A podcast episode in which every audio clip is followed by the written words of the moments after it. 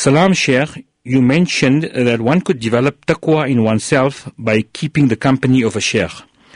What happens if one sheikh is always very busy and is far away and does not reply to correspondence and is difficult to speak to him on the phone?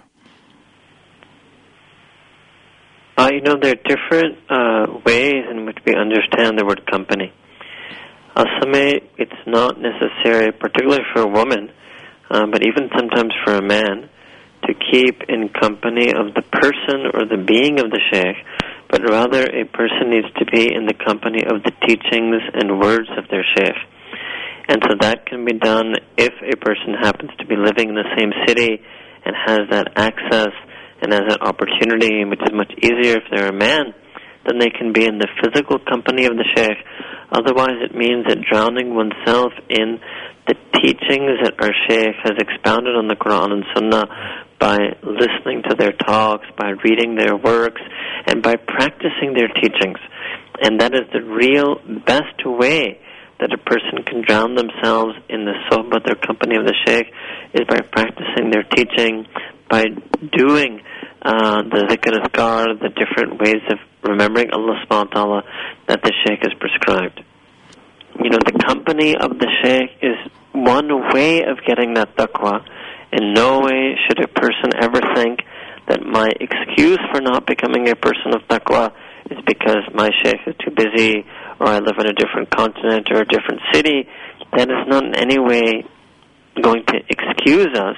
It may mean that yes, uh, if I had been living in closer proximity to my sheikh or I had had greater access to my sheikh, perhaps that extended company may have been a means for me to increase in my taqwa, but Allah subhanahu wa ta'ala has not limited my ability to become a person of taqwa to that sole means.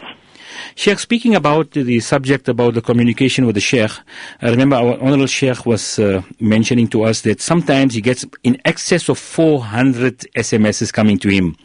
So naturally, it will be very, very difficult for him to respond, but he makes dua for every individual that communicates with him. And this dua goes a very long way. He even mentioned on one occasion where that uh, he, he may be at the, at the uh, Multazam, embracing that very, very precious area and all of a sudden, a thought of a certain murid flashes through his mind and he makes dua for him at that particular occasion. So this communication, although we feel there is no response, but the response is definitely there by the sheikh. I think you made an excellent point. And I think a lot of students of the Tasawwuf have misunderstood the concept of Rabita. And I think it's a genuine misunderstanding because many of our mashayikh emphasize Sohbat and Rabita. And so many times the student feels that I keep hearing the importance of sohbat, I keep hearing about the importance of rabata, but I'm not living in the same country or in the same continent, or I'm in the same city, but my sheikh is too busy, or whatever it is. So how am I getting that sohbat and rabata? Now the mechanism and the benefit of rabata is very different than what a student thinks it is. A student many times thinks that I will write an SMS, I will write an email, and somehow I will get a response that will be like a magic wand that will fix all of my problems. The response is the least thing about the Rabata. The asal thing about the Rabata is step one, is that act itself of asking someone of that act of ikhlas and sincerity of trying to fix yourself, of informing someone of an issue, that itself is what is accepted by Allah subhanahu wa ta'ala initially. That my servant, my slave, my slave slave man or slave girl, my, my servant is trying to come closer to me, is seeking me, is wanting to fix themselves for me. So that act of just establishing the rabata, mm. if it is done with the ikhlas, that in itself can be accepted by Allah subhanahu wa ta'ala. You should always remember, it's not the sheikh who has the ability on his own to do anything. It's Allah subhanahu wa ta'ala who is the true muzakki and the, the, the true purifier.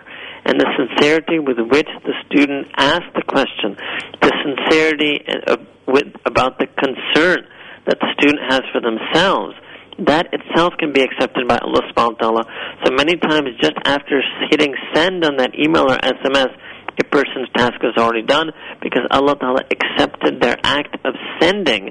Allah Ta'ala accepted their act of seeking, of inquiring, of wanting to change, and Allah Himself decrees change for them. Secondly, when the Shaykh does receive that intimation or that message, like you said, many times the Shaykh may not be able to respond in word or in kind, but the Shaykh always reads it and makes dua. Now, when the Shaykh makes dua, then you have a second type of ikhlas, that now the sheikh is making dua for that person for their particular issue.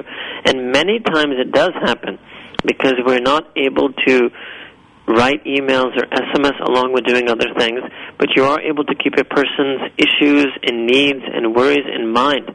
And many times I actually find, even uh, myself, that sometimes if I get an SMS, I may not even respond to it, but I will think about that issue and that person over and over again. And sometimes I even go so far as to tell a student that if I had responded to you, I would have forgotten about it after I sent the response.